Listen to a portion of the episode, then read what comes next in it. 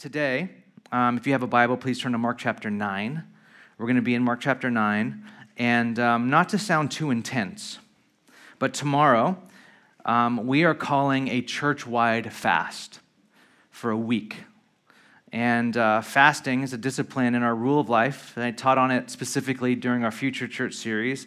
And as a church, one of the ways that we practice um, the way of Jesus collectively is with a weekly fast. You can choose a weekly fast, or we kind of um, have a day set aside on Wednesday as a church that we fast. You can join that fast or, or weave that into your discipline throughout the week. Um, but we practice as one of our, our ways that we practice the way of Jesus, we do a weekly fast. But to, today, this week, starting tomorrow, Monday to Friday, we're gonna, we're gonna turn that up to 11 as a church um, as a way of marking our dependence on God and as a response to the sacredness of this moment. The fact that we're entering into a new building that we, uh, we as a church steward. We own, but we steward. That's probably a better way of saying that we steward it together. And what that looks like practically, how we er, er, enter into a, a church wide fast, that, that's what I'll get into in today's sermon. So if you have a, a Bible, turn to Mark chapter 9, verse 14. I'll read down to verse 29. I'm preaching on verse 29, but I'll read this because it's important to get the whole context of what's happening. Uh, verse 14. Um, right before this, Jesus was on the Mount of Transfiguration with his disciples, where his, all his clothes gleamed white, and Moses and Elijah show up, and they're all chatting, talking shop, and the disciples, Peter, James, and John, are with them, and they're tripping. They're literally like, tri- like, oh my gosh, we're here, we get to experience this. And Peter opens his big mouth and says something super silly and stupid, and then God the Father chimes in and is like, just listen, don't talk, just listen. Um, really cool story. You could read that on your own time. But then they're coming down the mountain, off the mountain, and this is what we encounter in verse 14. When they came to the other disciples from the Mount of Transfiguration, they saw a large crowd around them and teachers of the law, which were the religious leaders of that day, arguing with the disciples. So the disciples and the teachers of the law were arguing. As soon as all the people uh, saw Jesus, they were overwhelmed with wonder and ran ran to greet him. What are you arguing with them about? Jesus asked. A man in the crowd answered, Teacher, I brought you my son who is possessed by a spirit that has robbed him of speech. Whenever it seizes him, it throws him to the ground. He foams at the mouth, gnashes his teeth, and becomes rigid. I asked your disciples to drive out the spirit, but they could not. Jesus says, You unbelieving generation. How long shall I stay with you? How long shall I put up with you? Bring the boy to me. So they brought him. And when the spirit, this evil spirit, saw Jesus, it immediately threw the boy, boy into a convulsion. He fell to the ground and rolled around, foaming at the mouth. Jesus asked the boy's father, How long has he been like this? From childhood, the dad said. It has often thrown him to the fire or the water to kill him. But if you can do anything, Take pity on us and help us. If you can, Jesus said, if I can do anything, if I can, everything is possible for the one who believes. Immediately, the boy's father exclaimed, I do believe. Help me overcome my unbelief. When Jesus saw the crowd was running to the scene, he rebuked the impure spirit. You deaf and mute spirit, he said, I command you, come out of him and never enter to in him again. The spirit shrieked, convulsed him violently, and then came out. And the boy looked so much like a corpse that many said, He's dead. But Jesus took him by the hand and lifted him to his feet, and he stood up. Now, after Jesus had gone indoors, his disciples asked him privately, Why couldn't we drive out this demonic power? Why couldn't we drive this thing out? And Jesus replied, This kind can only come out by prayer and if you notice a little footnote there, it says, and some manuscripts say, and fasting. And you might have a translation that says that. This kind can only come out by prayer and fasting. This is God's word um, and the words of Christ. Let's pray. Lord Jesus, I pray that you would fill me with your spirit, that uh, my mind and my heart would be aligned with your mind and your heart for this congregation today and going into this week.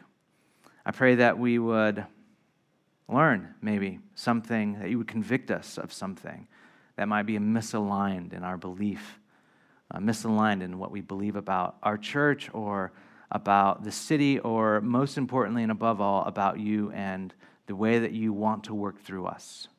As we are your disciples, Lord. And oftentimes we too feel stuck, that we're ineffective, that we can't bring about the results that we feel like we're empowered to do. Would you teach us, Lord, and lead us, especially as we go into this week? In the powerful name of Christ, we pray. Amen. I want to observe a few things from this text, specifically as it pertains to moving into a week of fasting and prayer. And I'd like us to see three things in this text this morning. I'd like us to see a warning, and an invitation, and a question. A warning, which is, I think, the, the point of this text, but an invitation as well, which is how the text ends. And then I want to end with a question or answering a question that I think Jesus asks here. First, let's talk about a warning from this text. This is one of my favorite stories in all of Mark. I have oftentimes, since day zero of this church, have meditated on that last line in uh, this, te- this narrative where Jesus says, This kind can only come out by prayer and fasting. This kind. Actually, this text is what led us to all the prayer tours that we did before the church started. This kind, um, and we'll do a little bit of unpacking of that during this next week. But I, I have often thought of this text. I've often, over the last several, 10 plus years, meditated on this text. I mean, is this story about demons and how to release people from the power of the demonic? Or is this story a little bit more about faith and uh, the faith it takes to move mountains, the faith it takes to cast out demons, the faith it takes to be successful and fruitful in ministry, or how faith works? Or is this story about a father and a son and the links parents will go to to bring healing and, re- and relief to their children. What is the story really about? And in a certain way, the story is about all of it. It's about all of the above. But mainly, it's in the working and fleshing out of those storylines that the main point of the story actually emerges. In our narrative, Jesus is coming down from the Mount of Transfiguration, as I, as I said before I read the text. He's coming down from the Mount of Transfiguration, this glorious moment where some scholars and commentators said at that very moment he could have averted the cross and just shot right up to heaven if he wanted to. It was that. It was his, the, the, the, the veil of deity was, was, was thin, and the glory that was, that was kind of veiled in his flesh kind of shone through. And, and actually, Peter uh, tripped out so much that he said, Jesus, um, could, could we build you three kind of little huts here, three little places to dwell? And that sounds silly, but if you know Old Testament theology, he was literally saying, Should we build you a tabernacle to withhold your glory? Because that's kind of how they concealed the glory of God in the Old Testament was with the tabernacle, right? So Peter is kind of saying something like that, like, oh, we should build three temples so you guys can live in these temples and shield your glory because it's becoming too powerful for us, right? So Jesus is coming down from this Mount of Transfiguration. And the crowds are all gathered. Um, they're arguing. Okay, the disciples versus the, the, the, religious leaders of the day, they're, they're arguing. And they often argue. The teachers of the law tried to argue with Jesus all the time. But now they're in a fight with the disciples. And they're arguing so much that a crowd has gathered around them. And then the crowd sees Jesus and they run to him. It, the text says that they're overwhelmed with wonder when they see Jesus, and probably because of what will happen next, um, what the disciples can't do. And they're wondering, they're stunned with why can't Jesus' disciples cast this demon out? They're actually amazed and they want to know the answers. They all run to Jesus. And the scene is already like kind of highly charged, hinting at unresolved frustration. There's this unresolved tension that's in the subtext of the very beginning of the story. And Jesus says, Okay, what's being discussed? Why are you arguing? Now, that question allows someone from the crowd to set the scene for us. It sets the backstory, it sets the context. It's, he comes in and, and tells us what's actually going on. And the person who sets the scene is the dad, who, um, who, who has a son, which we would say in today's terms has epilepsy only that we find out that this particular form of epilepsy has some demonic overtones and that the spirit is involved in trying to deliberately kill this young boy. And at the end of the story, we know that the, the spirit shrieks and comes out of him. So we know it's demonic. So it's not, we would today probably call it epilepsy, um, but there were demonic overtones in this. This wasn't just epilepsy, this was demonic. This father tried to bring his son to Jesus, but Jesus wasn't around. He was up on the mountain of transfiguration. So they, he asked Jesus' disciples to cast it out, but they could not. And this is the heart of the story. This line right here is what the story is really all about. And here is where we will find our warning. But I want to keep moving in the story, and it will become clearer in a minute, just a second. But don't forget these words. We went to his, your disciples, but they could not. Okay, that's, that's the point. So Jesus gets really angry at this point. He says, How long will I be with you? You adulterous and sinful generation, full of unbelief. Now, he's used this sort of language before, but it's been usually aimed at the religious leaders or the scribes or the Pharisees. It's not ever been aimed at his disciples. But right here, he's literally aiming this sort of thing, saying, uh, saying this to his disciples. Now, this too is a very important part of the story, a very important question that remains with us. How long will I be with you? It stays with the reader as the narrative unfolds. So hang on to that too. Now, the narrative turns to the boy and the demon. At this point, the demon recognizes Jesus, as demons often do in Mark's story, and throws the boy into a full demonic convulsion. I say demonic because it was specifically a demon influencing according to the text. It was a demon who was doing this to the boy. And when Jesus says, How long? Very, very interesting. I don't even know what that means yet, but it's interesting that he says how long and then he asks how long. How long has this boy been like this? The dad responds, Since he was very, very young. And it's often tried to kill him. Then the dad inserts, But if you can do anything, take pity on us and, and help us. If you can do anything, this is almost comical that the dad would turn to Jesus and say, If you could do anything. This last week, I was talking to a really close friend of mine named Britt.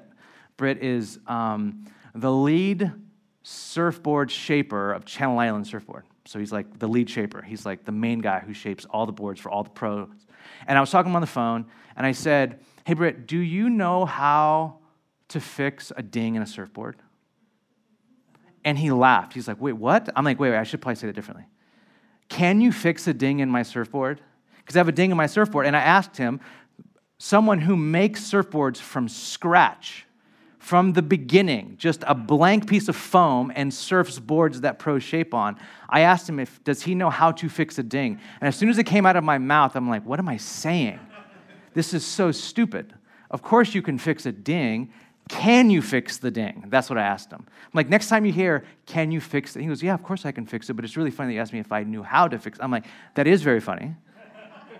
and it's kind of like this dad here. If you can do anything, if you who created the world and created humanity itself, if you can do anything to fix this, and Jesus even laughs himself, he's like, if I can, if I can, of course I can, and of course I'm willing. But Jesus uh, responds with this very famous line famous, but also very, very misleading if you take it out of context. He says, Everything is possible for one who believes. The irony of this is that in context, the only one who believes that God can work this miracle is Jesus. It's Jesus and his nearness to God, his immediacy with God, that brings with it the source of his miraculous authority.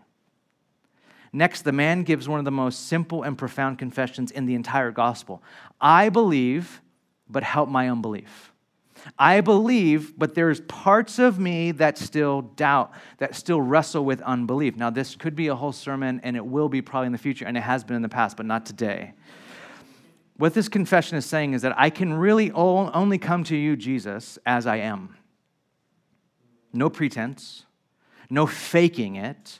I do believe, but I also doubt. But here I am, all of my belief and all of my doubt. This is the kind of confession that says, I doubt, but I also believe. And it's in that belief that I have that I give myself to you with all of my doubts and honesty in everything that I am. This is like one of the core confessions of, um, of, of, us uh, followers of Jesus. I believe, but I also have doubt, but I bring all of that to you in honesty. From here, the story moves really fast.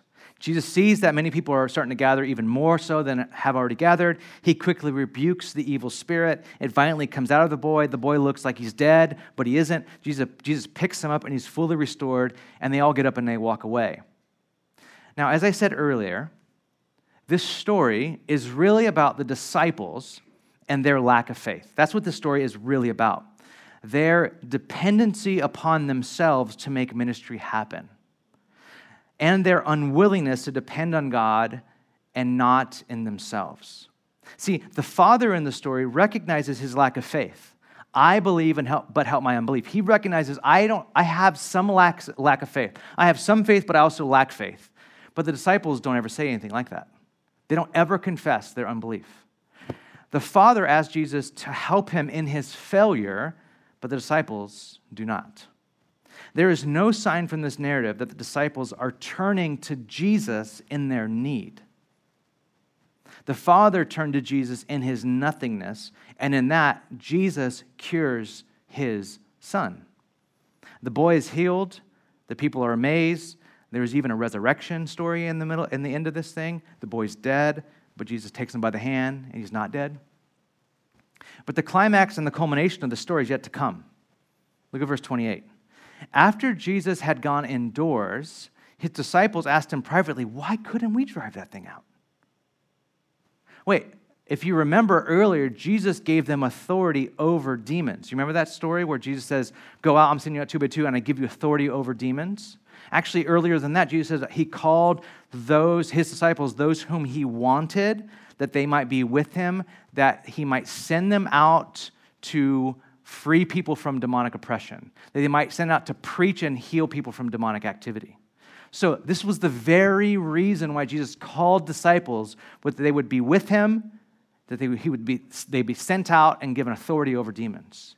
Why couldn't we cast out the demon? This is literally why we're your disciples. We should be able to do this stuff. Why can't we do this? At the end of the story, the disciples used their privileged association with Jesus to ask him privately why they were not able to drive out the demon. Now, recall for a second, at the very beginning of the story, Jesus' statement aimed at them, the disciples, Jesus' statement on their lack of faith. Recall that Jesus' statement that everything is possible for those who believe. Recall the dad's openness to Jesus and his articulation of his confession of doubt mixed with his belief. All of that comes to conclusion here when Jesus says to his disciples, and not so many words, that you, the disciples, are becoming increasingly self sufficient. You have, become to, you have come to rely on yourself and not me. Remember, I told you to remember at the beginning of, uh, of the narrative when it said, I asked your disciples to drive out the demon, but they could not? I asked your disciples. What are disciples? Who are Jesus' disciples? Jesus' disciples are those who follow Jesus, who are called to be with Jesus in order to be sent out in power. This is Mark chapter 3, verse 14 and 15. The source of all of their power and authority came from Jesus and not from themselves. The point of discipleship is not to wean yourself off of Jesus' power and think somehow the source of your power lies in yourself. That is not the point of discipleship. It's actually opposite. Is to fully and more fully and more fully rely on Jesus' power and not your own power. To be with Jesus and so close to Jesus that your authority comes from him and his authority goes from him and through our lives into the world. So when the disciples are asked, why couldn't we, and the emphasis in the Greek is on we, the disciples, why couldn't we, the disciples, cast out the demon? And the answer is because you never possessed the power to cast out demons. It was always from the power of God. And somehow, in the midst of your success and ministry, you lost sight of that. Do you remember when the disciples were sent out and they came back saying, Jesus, even the demons were subject to us. Jesus said, No, no, don't rejoice in that. You're misaiming here. Don't rejoice that your name is written in heaven. Rejoice that you have intimacy with God. Rejoice of your nearness to God. Rejoice that the source of your power is your immediacy with God, your nearness to God. That's where you rejoice, not on the results, not on your power or your influence or your authority. Rejoice that you're near God and you're going to be near God forever. Rejoice in that. And so, the, when Jesus, they said, Why couldn't we? Because you never had the power. And this is, this is the warning. The warning for us that we must heed is that we cannot become so dependent on ourselves that we take for granted the power of God. So, how does Jesus answer the question? Why couldn't we cast out this, this demon? And he answers it in a very peculiar way, in a very amazing way, a simple way, but amazing. He says, This kind can only come out by prayer and fasting. Some manuscripts say fasting. Now, is Jesus talking about how big the demon was? He's like, hey, you've cast out demons, but this was a demon. And you never really encountered a demon like this, so you needed more prayer. You needed to pray this prayer, and you needed to do some, some things with your diet. If you did some things with your diet, then you would have the power to cast out. This demon was bigger than the demons you face. You face little baby, like minor demons in the, in, in, in the language of Screwtape Letters. A junior demon. These were senior demons, right? This is what you're dealing with now. You need more is it, was that what Jesus was saying? That's not what Jesus was saying, by the way, at all. What Jesus was saying was this What is prayer and fasting all about? Prayer and fasting is all about dependency upon God. That's what it's all about. Why do you fast? So you're not dependent on food, you're dependent on what Jesus said I have food that you know not of, the very words of God. This is about I will, I will stop eating so I fully depend on God not on food, not on substances, not on things that I foster dependence on. I will foster dependence on God. What is prayer about? I don't have in myself the power to do this. I trust in you, God. Prayer is offering our mind and our heart to God. This is what Nouwen says. Henri Nouwen says prayer is a way of being empty and useless in the presence of God, and so of proclaiming our basic belief that all is grace and nothing is simply the result of hard work. It's so that we can sit before God and go, God, this is all you're doing. This is all from you and to you, and we are, we are but vessels and channels for your blessing and your power to flow into our neighborhood, into our city, into our world. And so, and this is the warning. This is why this point, and it's a long point, all the one, other ones won't be this long, but this is the long one. This is the warning. We cannot believe that the fruitfulness or the success of our church will be because of the staff or because of me or my abilities or that lack thereof, or in the momentum of our church in the past, or the leaders that, we'll ha- that we have right now, or the people who haven't yet moved from San Francisco who are still here. Whatever it is, that is not where success or fruitfulness comes as a church. It will be our success and our fruitfulness. I don't like using the word success, fruitfulness will be in our dependency upon God and God alone. The reason Jesus said to pray and fast is because praying and fasting fosters dependency upon God. You needed to be more dependent. What Jesus was saying was, why couldn't we cast it out? You needed to be more dependent on God and not yourselves. That's why. And that's exactly what we're going to be doing as we move into the new building. Why, why are we doing a week of fasting and prayer? To foster dependency upon God, His voice, His will, His power as we move into this new venture, as we move into this new building, as we move into this new ministry, right? There's two people in the room. That's why you only hear two people clapping if you're at home. so that, that's the warning. The warning is don't like, oh, reality's got it because it's like, look what all that's, that's been done through. No, no, no, that's not it at all. That's the warning. It's de- our dependency upon God. And even in that, it's even not even on our dependency upon God, it's still God. And we must be dependent upon Him. And we have to realize that and recognize that. And the way that we're going to do that is with our bodies. See, this is the next point. The next point is an invitation. This is not as long, but an invitation.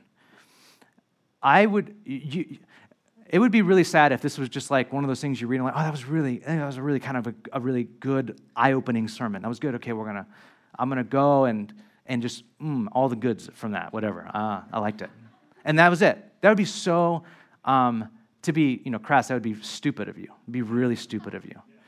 Um, what's the invitation? F- fast and pray. I think that's the invitation from this text. Well, well this kind of only comes out through fasting and prayer. Foster dependency on God, church. I think that would be the, probably the simplest thing to, re, to take from this text. How do we as a church foster dependency upon God? It's so simple, I think we can miss it.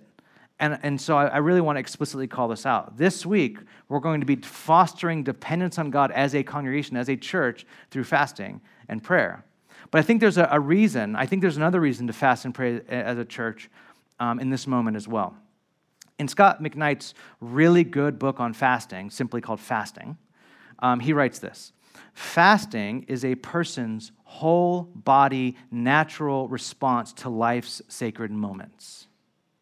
What I love about fasting, actually, I, I have to be honest, I don't like fasting.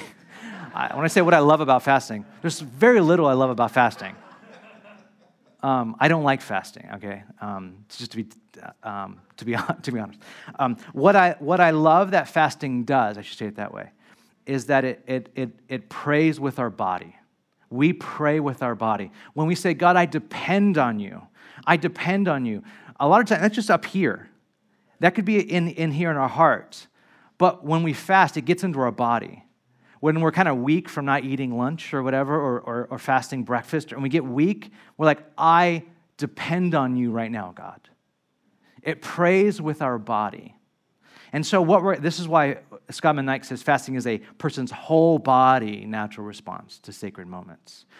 Now, what he means by that in his book, he argues that fasting in the scriptures typically are prompted by sacred moments in life. Moments where there's a thin space between heaven and earth, whether it's a sobering, um, um, really sad, uh, grievous moment when a nation um, comes face to face with their sin, and, and the kings or the leaders of that nation call a nationwide fast, and they fast to show uh, repentance and reliance upon God. So the whole nation fasts. And this happens over and over again from um, pagan nations to, um, to Israel. Like over and over again, this happens all throughout Scripture. There's, it even happened to David when he's caught in sin with Bathsheba. He fasts for his, his son that's in, that's in Bathsheba's womb. I mean, he fasts. And he, there's, there's, there's this moment of like, I repent, I turn with my whole body with fasting towards you, God. And that, that, that, is, that is a moment. And that could be some of our moments. That could be like, hey, this last year and a half, I've lived like a pagan and not like a follower of Jesus. I'm going to fast and repent this week because I have not lived in alignment with what I, what I, what, what the way I was living, what I believe, um, what Jesus called me to. I have been so disobedient to the will of God over the last year and a half of this pandemic, and it's sickening to me, and I need to stop right now. That might be you. That might be some people in our church. Might be a lot of people in our church. I don't know. But another moment why um, people fast in the Bible is the, uh, in a, a moment filled with expectant and full of hope, like a moment of expectancy, a moment of hopefulness. This is like when Jesus responded to the question um, in Matthew 9. If you have a Bible, just flip over to Matthew 9 really quick. Matthew 9 14. Um, Jesus asked, uh, it's not on the screen, so if you just have your Bible, cool. If not, just listen. Uh, and, and Matthew 9 14, uh, it says, John's disciples came and asked Jesus, um, How is it that we and the Pharisees fast often, but you and your disciples do not fast? So Jesus' disciples didn't fast during his ministry. Jesus answered, How can the guests of the bridegroom mourn while he is with them? The time will come when the bridegroom will be taken from them then they will fast. No, and then he says this parable, which is one of the most confusing parables Jesus teaches. No one sews a patch of unshrunk cloth on an old garment, for the patch will pull away from the garment, making the tear worse. Neither do people pour new wine into old wineskins. If they do, the wineskins will burst, the wine will run out, and the wineskins will be ruined. No, they pour new wine into new wineskins, and both are preserved. So, when Jesus was asked, Why don't your disciples fast? He said, Because the bridegroom is with them. They're rejoicing. Actually, Jesus' time on earth as a disciple was the time of feasting, not fasting. You feast because the bridegroom is here. Jesus uh, the Son of God is with us. And so they feast, and they feasted, and they, they actually broke Sabbath by feasting, all these things, right? So they feasted, feasted, feasted, feasted. And Jesus said, When I, actually, there's a time when I'll be taken away from them, and then they'll fast again. And we know from Acts that um, up until uh, Jesus' ascension, the, the disciples didn't fast, but after Jesus' ascension to heaven, they did fast. And they fast very regularly. And that fast, the fast that they did afterwards, after Jesus' ascension, was a fast that said with their whole body, Your kingdom come, the bridegroom come, come back, restore us to that moment of feasting again. And Jesus said that will come when Jesus returns and we have the marriage supper. I know I'm getting into all kinds of theology here, and some of you are like following along. You're like, oh, okay, cool. Some of you guys are, what are you saying? This is so cryptic and weird. That's why I need to come to church next week because we'll explain all these things to you live and in person. So here's my point when Jesus said um, the reason why they don't fast was because um, you don't pour um, new wine into old wineskins, you don't, you don't put a, a, a, um, a new patch in an old garment. What he was saying was that the way that you fasted is going to be renewed because of Jesus. And the way you did things will now be renewed. You fasted in the Old Testament for a certain way and a certain reason. I'm renewing that, and you will fast again, but for a new reason. And the new reason is basically Jesus' prayer his the Lord's prayer. Your kingdom come, your will be done on earth as it is in heaven. We fast for that kingdom to be restored, for you to come near, for you to draw near, for you to make all things new. We fast in anticipation for this moment. And so, what we're going to be doing as a church is the embodiment of this expectant hope as a church. We're going to say, together with our bodies, Your kingdom come. Jesus, your will be done on earth as it is in heaven, in San Francisco as it is in heaven. Scot McKnight says in his book Fasting for the church, then, is a response to two sacred moments the absence of Jesus and the recognition that his world is not what, it, what God intended it to be. Body hope responds to both of those by fasting. So we're going to fast in a way of expectant hope for Jesus' kingdom to come into our neighborhood, into our city, together with our whole bodies. I think we face this sacred moment as a church when we're moving into this permanent home that we want to respond with our bodies in fasting. A fast that embodies this prayer that the, the kingdom of Christ would come in and through our building, in and through this neighborhood, in and through this city. Now, I could have done this alone, the elders could have done this alone, or the staff could have done this alone, but we really want to invite our entire church into this together. So, practically, practically what does this mean? Now, there, eh, this could be several different ways. I'm not going to say you have to fast the entire week, everything except for water. That's, I mean, if you are called to do that, write me an email. That sounds amazing. I will not be doing that, but maybe you're called to do that. Um, here, here it is choose a day to fast. Choose one. Monday through Friday, choose a day. And it could be fasting. If you're more advanced in fasting, if you've been practicing fasting since we started talking about it, you might just fast 24 hours. Fast that day and show up that night to pray. That might be that, that's, that's probably as easy as it gets right there. Other people, if you're like not as advanced in fasting, choose a meal to fast, fast lunch or fast breakfast that day, and then show up that night to pray.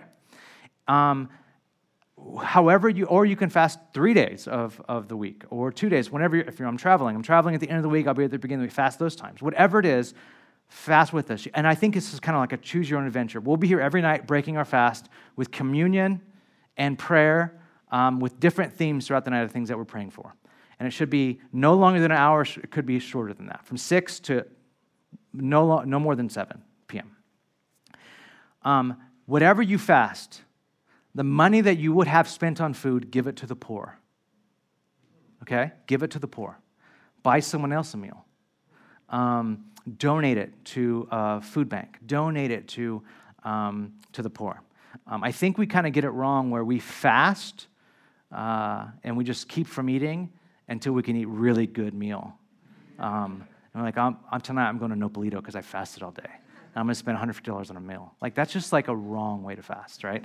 Um, uh, give your money to the poor. The money that you would have saved from fasting, give it to the poor. Now, um, if you want to come every single night, you can come every night. You can come with your community. Like, choose your own adventure. We'll be here every night. We kind of are asking you to at least choose one day that you're doing this with us. If you don't live in San Francisco, just choose a night to do that with us and know we're praying at, at from 6 to 7. Lastly, a question. Let's end here.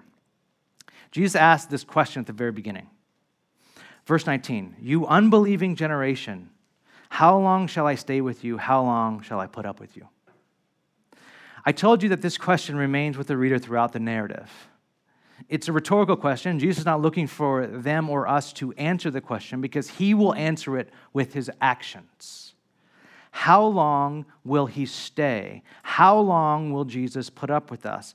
The answer is he's still here. He's still putting up with us. He's putting up with all of our failings and all of our mistakes. Yesterday, um, for Sabbath, we got on the train by our house, the Muni train, and took it to Castro and got off at the Castro stop and just walked up and down Castro and had ice cream with Junie and Ashley. And, and uh, there was this interesting scene getting off Castro um, and Market, and then one block up is 17th or 16th? I forget, whatever. Castro and one block up. Um, and there were evangelists there in the corner with t shirts and signs and yelling. And a couple of them were yelling very meanly, like angry. Like, not like John the Baptist, I don't think John the Baptist was that angry, but like that sort of fire, like in brimstone sort of thing. And then, of course, you're in the Castro, you're just kind of asking for a fight, right, at that point. And so there was literal fights. There was literal, like, um, fists being thrown. And, um, and then there was counter sort of protests. And it was, we we, we got kind of caught in a pretty, a middle of a pretty crazy scene uh, where um, you have evangelists yelling, repent, you're going to hell. And then you had people making signs showing up and saying, um, uh, pro Satan or whatever. Like they were, and they were just yelling back and forth and being antagonistic to both sides. And, and um, I picked up Juniper, my daughter, two, two and a half year old daughter, and I just said to her, um, You're safe. It's okay. It's okay. You're safe. Some people um, are misguided. And I even said some things to a couple of them that were being evangelistic there. I'm like, I think you're doing this all wrong, and you shouldn't be here, and this is bad, and I'm a pastor, and I have a church down the street, and you shouldn't be here. And um, and um, and I so I, I pick up Junie. I'm like, you're safe. It's okay. Some people are misguided. Some people are really uh, traumatized by this sort of thing, and some people are genuinely demon possessed. She, she, she, doesn't know what that means yet. So, but I wanted to make sure that she understood that that actually is a thing, and um, and you know I. I'm very far from feeling or thinking like Jesus all the time. I'm very far from that. But at that moment, I understood these words of Christ How long will you put up with us? This is insane. You have people yelling in the name of Jesus. You have other people counter protesting, literally throwing fists at the other person. Um, and dogs are barking and people are, cra- it is crazy. How long will you put up with us? See, we're supposed to see in this story our world in miniature.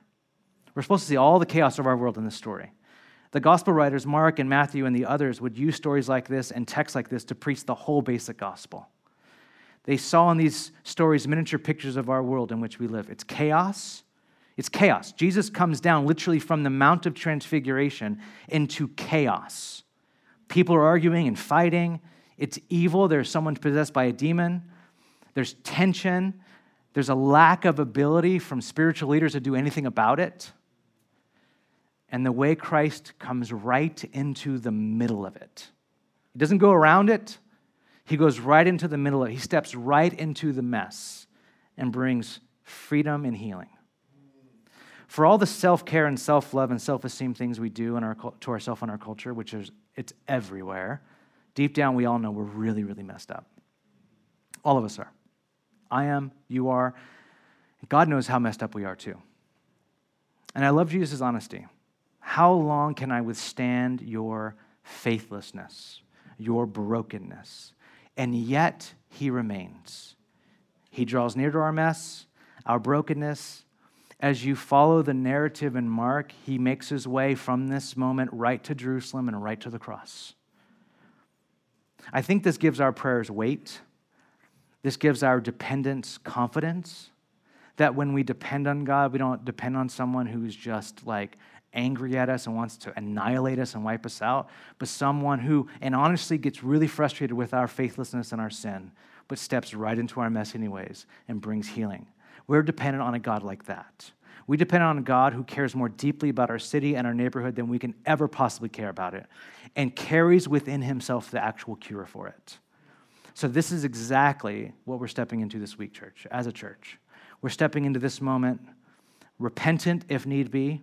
If we don't, maybe if we don't care about this thing, like, oh yeah, church is going to start next week, I don't really care. Maybe we need to repent just for just lacking the care and the sacredness of this moment. Maybe we need to turn with our whole bodies with fasting and prayer and seek God together. Because if God, if if if the dreams and the pro- prophecies that have that have been shared um, over the last kind of several years about a, a building for our church, if they're if they're true, the only way they will come to pass, I believe, is we have to be expectant and ready for them. We have to make ourselves, posture ourselves to where we're ready for what God wants to pour out. Would you stand with me and let's pray? Let's open our hands in a posture of dependence on God. If you're at home, you can do the same thing. If you can, just stand or kneel with your hands um, open. Lord, we see you coming down from this mountain of transfiguration into our mess. We see you coming down from heaven to earth into our chaos. And you said, uh, it says in, in John 3.16, you didn't come to condemn the world, but to save it. You'll complain, and you had just a couple, a few times in Scripture that kind of shock us sometimes. I don't know if complaining is the right word, but you definitely are honest with how hard it is as, a, as, as flesh, as Jesus, to put up with our madness. But you still remain. You're still there, loving us, healing our brokenness, God. So, in parts that we need to repent, may we repent now. Some of us just this week of just fasting and in prayer, repenting with even a, maybe a heaviness in our own soul, carrying that to you, saying, God, we're sorry for our sin and our disobedience. For others of us, carrying the expectation of the hope that, that your kingdom come, your will be done. Lord, our, our world, and even the position of this very building that we're in right now, is set in just a very chaotic corner, but a very important corner, Lord. And I pray that we be ready to whatever you want to pour out. Pour out your spirit, God. Make us expectant and ready for what you're going to do. Give us a sobriety about us, Lord, that wants to, to lay, lay claim to the sacredness of the moment. I pray that we would all be able to say that we were part of this week through um, maybe if you don't live in the city, through, through distance, or if we do live in the city and in our presence, that we were a part uh, of this dependence, collective dependence and fasting upon God. We lean on you and trust in you. And for any of, of us, Lord, that need healing right now, I pray that we would confess that, Lord, and say that to you. We need healing, Lord, heal us. For those of us that need salvation, we would turn to you, Lord, to save us. Do it now among us as we respond to you in worship. In Jesus' name, amen.